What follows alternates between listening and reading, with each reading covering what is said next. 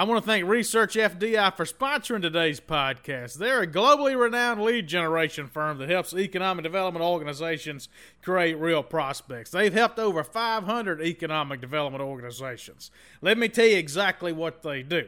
They facilitate one on one meetings for economic developers with corporate executives who will have projects soon. They can facilitate these meetings to where you travel to the corporate executive's office and meet them there, or meet them at a trade show, or even have a conference call so you don't have to pay for travel. They recently launched a service called FDI 365, which provides you a lead a day of fast growing companies that will be expanding soon. Their research has helped over $5 billion of projects get sited since inception. I encourage you to go to www.researchfdi.com to learn more about Research FDI. As far as I'm concerned, they are absolutely the best lead generation firm in the business for economic developers.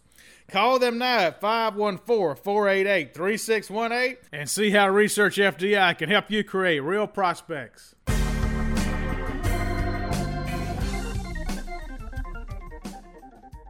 Hello, this is Chad Chancellor with Next Move Group. Before we begin today's podcast, if you've been enjoying our podcast series, please go over to Apple Podcasts, leave us a five star review. That'll sure help us out. We'd appreciate it a whole lot.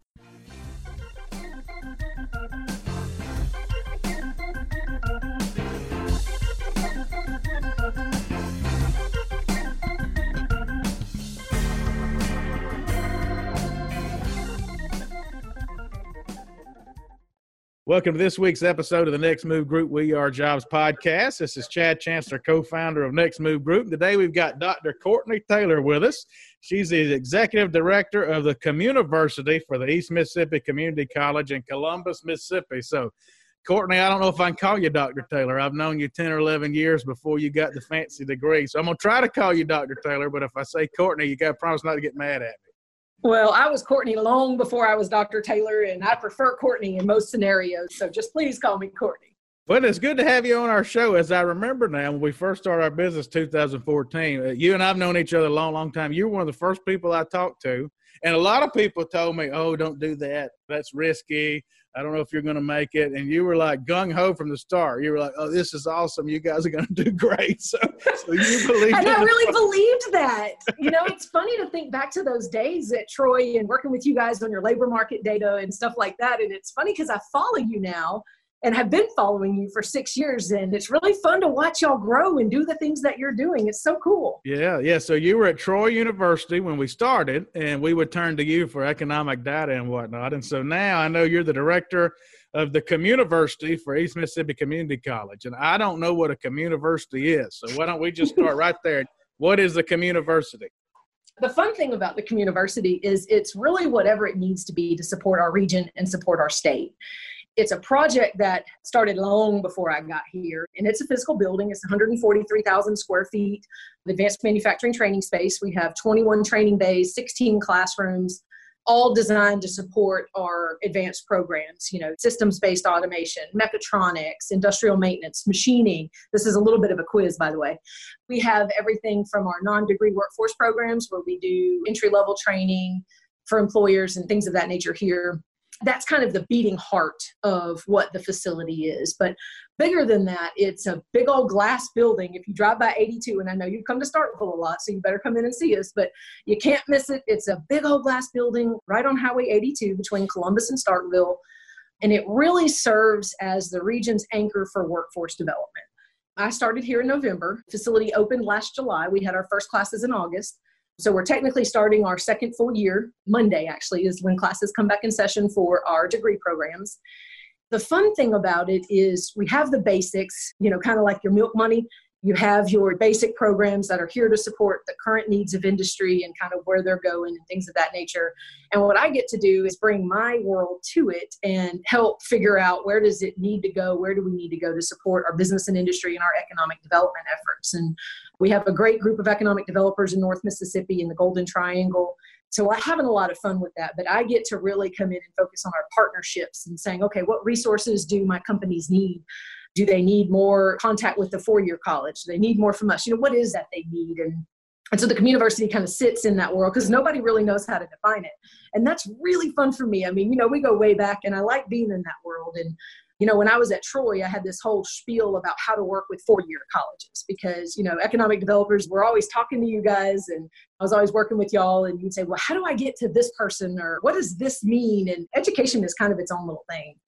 And so I get to do that now in the workforce development world in this region and kind of try to decipher what's going on and really produce the training, the short term training, the long term training, whatever's needed from our partners. Now, remind me what your PhD is in, because we have some folks out there listening who I think the only other person we have had is Pete Fullerton on our show. He's got a PhD in, I think, human capital, because he said he didn't think there was an economic development PhD. That's the closest he got. So, is that yours, or what is yours? It is. I went through Southern Miss's Human Capital Development Program, and what happened for me was when I was at Troy and doing economic development research and working with you all, like I realized real quickly that my skill set was not in building physical capital. Buildings and tax abatements, all that stuff's wonderful and it's necessary. It's not my thing, but I really was interested doing the labor market studies about the gap that we were seeing between the jobs that were needed and the people that we had coming out of programs. We had the programs. So then it started begging the question of, well, why don't we have people in the programs? And so I found the PhD program at Southern Miss because I had actually had some experience with Southern Miss because I lived in Hattiesburg for a little while. And uh, I said, you know what? That looks like a really cool meshing of the human side and the economic development physical side. And so I call workforce development the human side of economic development. Not that you guys are inhuman, you know that. Um, but, but you know, you guys help with preparing the land and those kinds of resources. And my job is to prepare the people. And so I went after the PhD program, and Pete was in that program with me, and it's been a great benefit. You know, I like to stand on the edge of education and industry, which is kind of a crazy place to be, but it works. Well, you know, I think before COVID, we were running out of people, and it'll be interesting to see after COVID what happens to the labor force. But I was going to places they just didn't have workers anymore, so I think mm-hmm. workforce development had become more uh, important than anything, and probably will be in the future. It's just hard to predict with COVID going on. So at Troy, you work more in what I would call economic development, now you're more in workforce development. What made you want to make that switch? Was that a conscious choice you wanted to do, or what made you want to do that? Yeah, I'm part crazy. So when I was looking at it, that was just what made me tick is figuring out the complex puzzle because of that very thing is people were running out of workers. 10 years ago, we were running out of workers and we had just really started promoting workforce development and incentivizing it, doing things like that, not 10 years ago, but that was when it really started coming to a head and we realized we had to do something different. And so for me, I realized then that we were going to have a problem and that there was going to be a lot of opportunity for growth and work and research. I'm a practicing academic, so I do like to do some research, and I try not to talk about that with my industry partners because people like, mm, no. But yeah, it was very intentional. I followed my husband a little bit with the military and got some time to kind of step away and really look at what I wanted to do. And the more I went into human capital development, the more I realized that that is what I wanted to do. And so I was able to get back into workforce, into the developments, as I call, you know, I have a little bit of background with the Community Development Institute. It all goes back to people. And so I got to work in Alabama, in North Alabama, and got to start doing workforce development. And it's been a blessing. And it's crazy, you know, Judson at Troy, he used to say economic development was a marathon with hurdles. That's what he would tell communities. And, and it is what it is, but workforce development is a marathon with hurdles through a minefield. Because you got all these different partners pulling at you. You know, you've got your industry, you've got your K 12, you've got your public workforce system through your WIOA dollars, and you've got your economic developers. And communication is important. It's also the hardest thing, you know, communication is hard.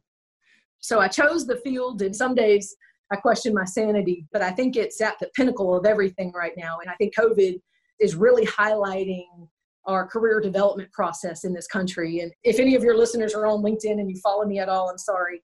What I talk about all the time is, you know, we have to do a better job of getting down into those lower age groups and getting students interested in this stuff.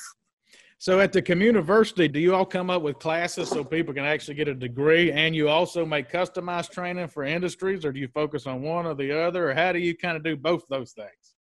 The fun parts about our job is companies will come tell us what they need. They will say, I need a composites technician class. They will help us develop it to their processes and their specifications. In Mississippi, we have the fortunate world of being kind of the center of everything. We have a WIN Job Center on campus, so we have the Department of Employment Security on campus. We have our WIOA programs on campuses, which funds and kind of helps us maybe take a little bit. The federal programs are difficult for people to understand. So we have that side. And then when the company comes to us and they say, we need this skill set, we can do it as either a customized training program, which is short term, most of them, you know, either 10 hours or maybe it goes into 12 weeks, just depending on the setup. And sometimes that turns into, well, actually, we're going to need a steady supply of these people. We need people that can do this particular thing. So we just set up a recurring class. And so maybe then it becomes open to the public. And that's where our, like our composites class is one that's on the top of my mind right now. Because the company, our local partner will say, hey, we're going to need people by the end of the year. And so we'll offer two of them, but it is very customized to their processes. So they know what they're getting, we know what they're getting, and then we produce the people when there's a need. So you have that piece, and we can do that for our larger industries, our smaller industries, and we have a lot of fun with that. And then on the other side of that, we have more of our career long term programs, either degree or certificate, things of that nature that we develop, and they're a little bit longer term, a year, two years. But those are also developed with industry. You know, they go to Jackson with us and they help us define what credentials are needed, what kind of equipment do we need to be teaching on? And it's a perfect marriage there to help us make sure that we're providing the competencies that the employers need and we're providing as many of them as they need. And that's kind of the challenge. You know, kind of goes back to your question a minute ago is they're having a hard time getting people and they're paying money. People are paying us money to come, you know, so it really kind of makes you really look at your processes and, how you get people interested in this stuff. So, how do you identify the classes to offer short and long term? With both of them, you just listen to your industries, or how do you go about kind of figuring out if you need a short term class or a long term? So, a little bit of industry and a little bit of labor market data. You know, I'm a sucker for labor market data. And so I'll peruse the job postings, you know, like from Indeed and places like that. And I'll peruse the job postings just to kind of see what's coming up, what's happening. We have a stable base of classes that we offer all the time, you know, your introduction to machining, your composites, your avionics, just based on what our industry needs. Now, sometimes we start it as a short term non credit, non degree program because it's got a lot of flexibility. We can teach whatever we want. If a company wants five things taught, I can teach five things. I don't have to have any approvals. It doesn't matter to anybody. It's what they're willing to pay for, essentially. But then what we find sometimes is now that program actually has a greater need and we need to build it out a little bit for other industries in the area. Maybe company A needs it, but company B, C, and D also do because it's a transferable skill.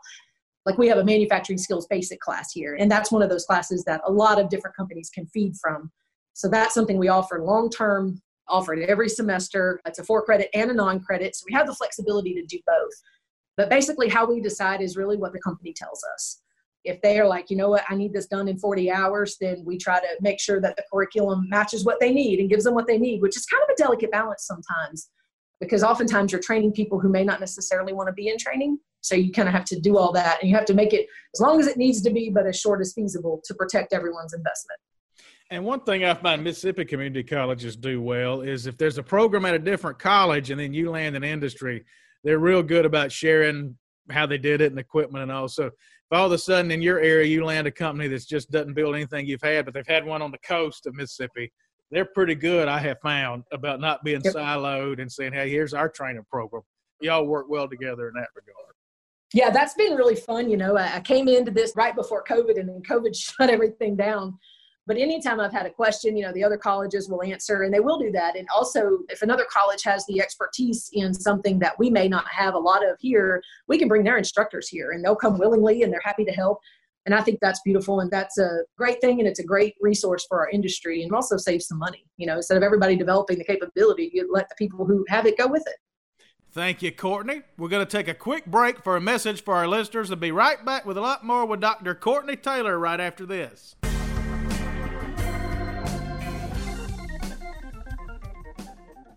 I want to thank Location One. Some folks know it as Lois for sponsoring today's podcast. Location One has, in my opinion, the best building and sites database in the economic development industry. I am often asked by economic developers, Chad, if you were an economic developer again, what'd be the first thing you'd do? And it is without question, without question, first thing I'd do would be put my buildings and sites on Lois. And let me tell you why that would be. Number one, I always did economic development in small to mid-sized towns, and one of our struggles was just getting eyeballs on our properties. That was our struggle. Lois overcomes that struggle for you. So the mistake I used to make is I would just put my buildings and sites on the state economic development database. Well, every time I did economic development, I was close to a border. So I was basically bordered another state.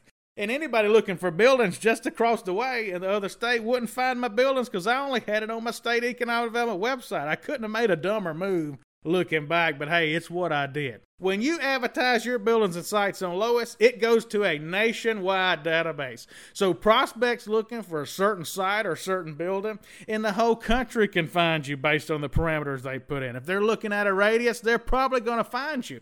If they're looking in the state next door, if your building or site is on LOIS. It's also the most responsive friendly I have seen. So I love looking at buildings and sites on my iPad. I much rather look on my iPad when we're doing site selection work in the field than on my computer computer. And I have found LOIS is basically the only big buildings and sites database I've found that works well on my iPad. A lot of the other ones, they just don't work as well. They tear the thing down. They don't remember your, your search query. If you put in 50,000 feet and you back it out, it forgets it. They're just hard to deal with. LOIS is not it's easy to use. It's just as easy for economic developers as it is site selectors. It walks you through inserting your information. So it tells you place your gas line information here, place your water line information here, so you don't have to guess. You don't have to know code to make this thing work. But most importantly, once you push save, once you enter your information, it's going to go in a nationwide database, which is going to get a ton, a ton of eyeballs on your buildings and sites, way more than you'd get on them on your own if you just put it on your website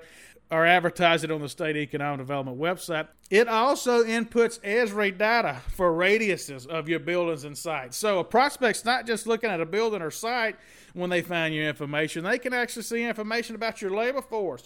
You don't even have to put it in there.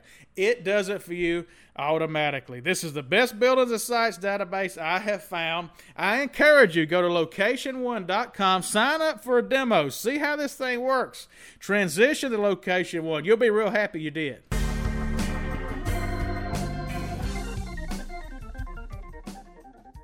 Well, you talked about something that used to, I don't know if frustrate me was the right word, but I never could figure out how to get through it when I was an economic developer. So, the last job I had, we had a workforce study done, and we had 17 different workforce partners, providers, which was good, you know, but they all did a little bit different. They all kind of did the same thing, but it was different. And I always had a hard time of getting my arms around which one does this and that, and how do I pitch this to my prospect and all. And you're a little bit like me, you like results you said partnership quite a few times. How have you been able to really get your partners on the same page, figure out who does what, and put that in common sense terms that a company can understand, yet still academic enough terms that your partners can live within their rules and regulations? How have you kind of married that up to get results and make it a good process for people? So that's always a work in progress. But one thing I will say is, you know, sitting around at the SEDC events and the YP events with you guys, you know, I got to hear an economic developer's perspective. That's kind of what I came up in. It's almost like the lens that I have on things, and I didn't realize I have it. So one of the ways I do that is we work with our local economic developers. I try to keep them aware of everything because they are a much better mouthpiece than I will ever be. They're working with industry every day. They know kind of the buzzwords, they know the things that are going to worry them. And fortunately, for the partnerships that we have in this region, I can call any one of them at any time and say, hey, this is what I'm thinking about doing.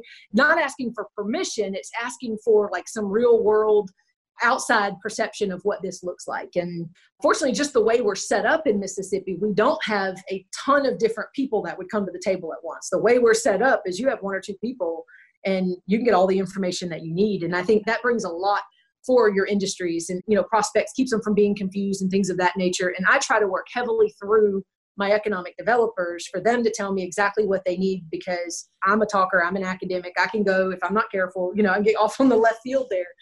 But the partnerships the other way we do that is we have regular meetings we have an advisory board here at the university and it's got some of our local industries some of our local economic developers on it and i just feed them information and then they feed me feedback. And so i'm able to say okay what kind of advertisements do you need? What kind of little one pagers do you need to help sell the story and do the things that you're talking with? And then we have an invited research fellow program where we're bringing the four years to the table which has been really fun here because then my industries don't have to go out and go find the information. They don't have to go to the industrial engineering at mississippi state. If they're new or don't have that connection we can bring it right to them. And so the partnerships and workforce development cannot be understated if you have a situation where you don't have healthy partnerships, I think it's indicative of a weak workforce region.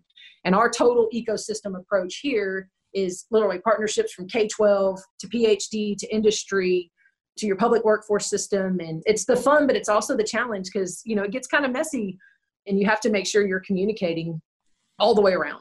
Well, I know one of the things you believe in is getting to kids at an even younger age. I think I've heard you say that, so I don't want to put words in your mouth. But no, that's and you it, figure yeah. that's going to become even more important now with COVID because I actually was doing some work in towns with major universities before COVID hit, and they were starting to see less people enrolled in the four-year schools, more people in the two-year, less in the four-year, and that was before COVID hit. You know, if I'm predicting the future, I think more people are going to go the community college route there's going to be more people doing it online because once they get used to it, you know, they figure, okay, I know how to do that. So part of me worries for what's going to happen with four year university. I think it's going to grow the two years.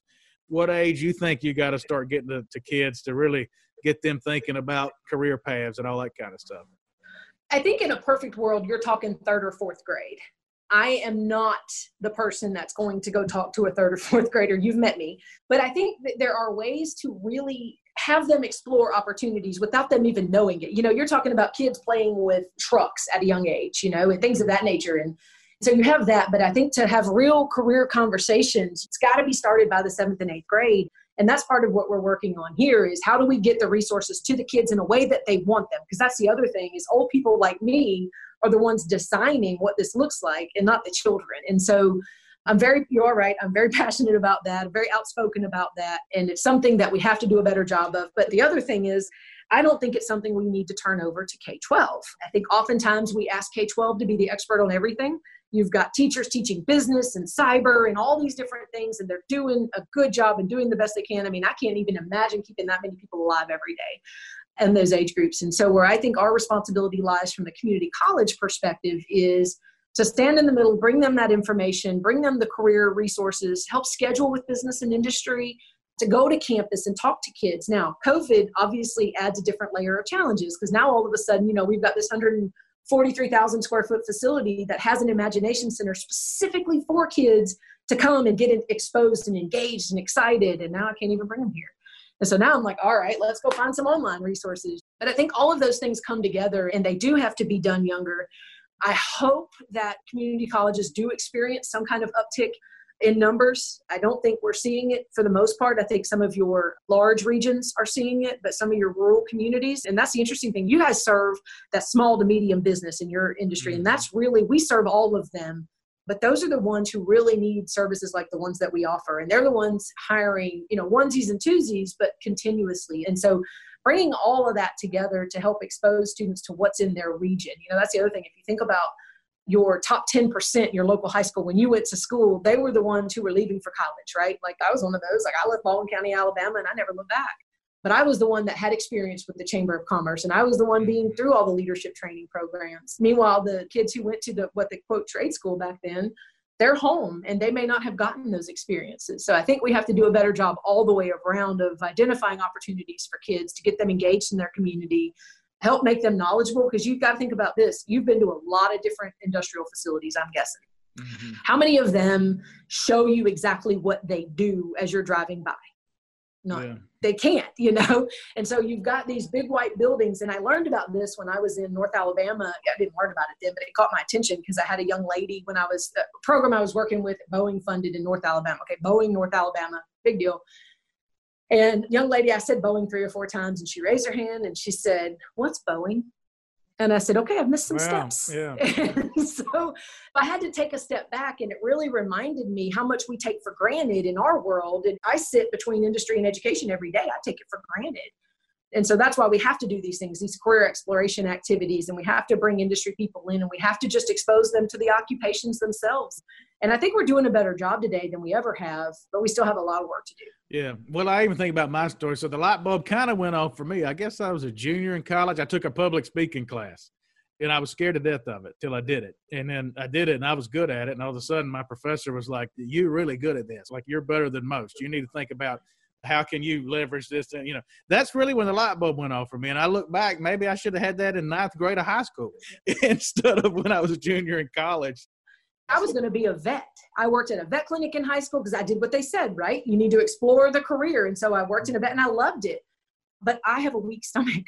And so I can't handle blood. So literally not the person who needs to be doing a vet. And what people would say is, oh, just be a doctor don't be a vet, be a doctor. I don't want to blood, you know. Yeah. Nobody ever sat down and said, let's look at all these other options that you're obviously aiming here. You know let's look at some options. And you know i have no problems with where i've ended up. I love it. But you see we miss a lot of kids by letting them just happen into the workforce system and find it haphazardly instead of a kind of a runway approach where yeah. you're showing them you do this this is how much you're going to make. I mean you don't finish high school you're going to make nine dollars an hour max most likely. There's of course you got your shining stars you finish high school and you get some college here's what you're liable to make and so it's really arming them with the data in a way that makes sense Thank you, Courtney. We're going to take a quick break for a message for our listeners and be right back with a lot more with Dr. Courtney Taylor right after this.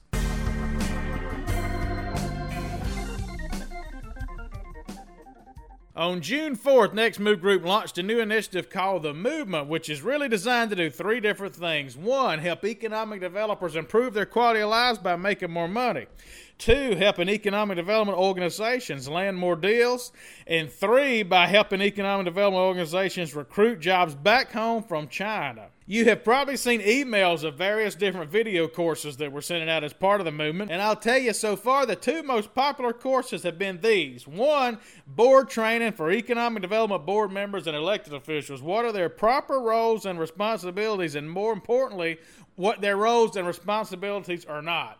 And our other bestseller so far has been How to Help Small to Mid-Sized Rural Communities Build a Systemic Machine-Like Program to Land Manufacturing Plants, where they don't just land one manufacturing plant, but where they land many manufacturing plants. We are selling these just one right after the next. So, one, thank you. We have actually sold about 300% more memberships and revenue than we anticipated we would sell at this point in time. So, thank you to all of our members. If you've not joined the movement, go to thenextmovegroup.com backslash movement to learn more about it. Thenextmovegroup.com backslash movement. You can either join on a monthly basis and receive all our content at once, or you can just buy one piece of content at a time. That's thenextmovegroup.com backslash movement.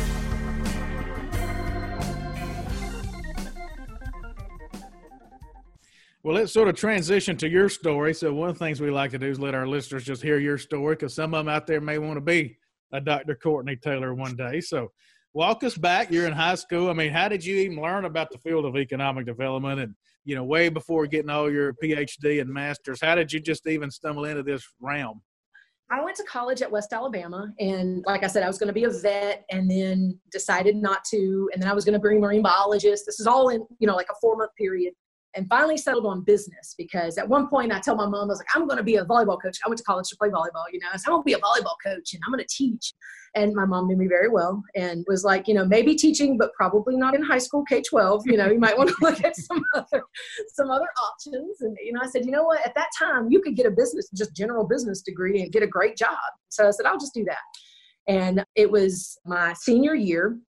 Bruce Sims from Foley, Alabama, somehow, and I can't remember how we were all connected. I was the chamber ambassador when I was in high school. And I remember the interview, they asked me, Do you know what the chamber does? And I said, Actually, I have no idea, but I'll find out. So I started learning about the chamber then, but he told me about the field of economic development. And he was looking at it from the chamber's eyes, you know, but he said, Hey, Southern Miss has this master's degree program. You should look at it. And I said, well, all right, I'll check it out. And then I decided to go to the master's degree program, and Katrina hit. I had a midlife crisis at 21 and moved to Louisiana for a couple years and had a great time. And fortunately, I worked for Judson Edwards when I was at Southern Miss, and he brought me back to Alabama to Troy. And that was where I got formally introduced to economic development and really started working with you guys, and where I really learned the value of partnerships and mentoring and I would say your organizations like your SEDCs and your EDAAs and MEDC over here, they're very valuable and helped kind of develop. And, you know, you can sit around with those guys who've been doing this for 30 and 40 years and you listen to their stories and they're from a different time, but the lessons are there. So I got that in my head and that would help form what I was doing day to day, what I thought needed to be done. You know, we got the Community Development Institute and I started pursuing that. And once you start really examining it, you could see where the weaknesses were of our system as a whole. And that was how I kind of found workforce development. But it's really kind of funny because I had no idea what economic development was. And literally, my mom and dad, they would try to describe economic development. They couldn't, you know, and so it's very interesting. You've been this energetic as long as I can remember, but now that you've done all this, what really gets you up in the morning excited today? Is it helping folks get a job? What part of it gets you so excited and energetic as you are? The people can hear it through the microphone. So for me, it's really about solving the puzzle, whatever the puzzle is, whether it's solving the puzzle for my business and industry partners, which at the end of the day, if we're honest, it all is serving and solving the puzzle for business and industry. But the thing that really gets me is I've been involved with a few programs that are designed to help people get interested and exposed and engaged. And that's what really gets my goose. You know, that's what really gets me excited and keeps me because I mean, you get beat up every day in these fields. You know that. I mean, it's what you do and it's not negative, it just is what it is. But what really keeps me going is the fact that we're not doing enough and we have to do more and building those partnerships. I didn't even know it. You know, you just kind of go through life and you do your thing. And I didn't even realize it was such a part of my fabric until I really started looking at it. And I'm like, this is the answer. The answer to solving these problems is real partnerships with real people, not positions. That's the other thing we like to do in government. We like to say, well, this position is this. And it really depends on the personality. So I think uncovering those partnerships and where these things matter, that keeps me going, but really, really working to determine how do we get the next generation of people to complete high school and to get a basic skill. The worst case scenario for me is, and the research will actually show you the people who never do any career exploration. You get the accounting major who wants to be an accounting major because it's what they've always wanted to do. They never look at what else is out there. And that's what I don't want to happen. I don't want people to never look at it. And so that's why I harp on it every chance I get. Career exploration is the answer. And if you have a basic set of skills, it doesn't matter what they're in because they can take you anywhere. You know, I mean, I got a PhD and I can assure you it was not in my plan.